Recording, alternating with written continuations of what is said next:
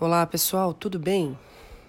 Meu nome é Daniela, eu sou sacerdotisa da família Caipó, um templo umbandista. E através desse podcast a gente compartilha minutos positivos aí de reflexão. Vem com a gente, segue nosso perfil no Instagram. E hoje eu tô aqui para falar um pouquinho sobre paciência.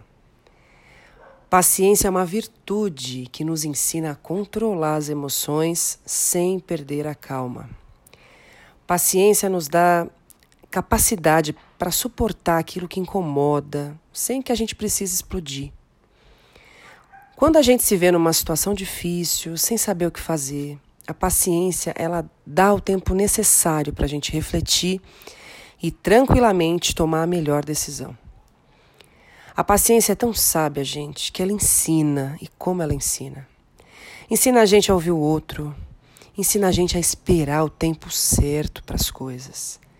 Ensina a gente a não alimentar a ansiedade, a paciência. Ensina a gente a não ter pressa. Pressa para quê?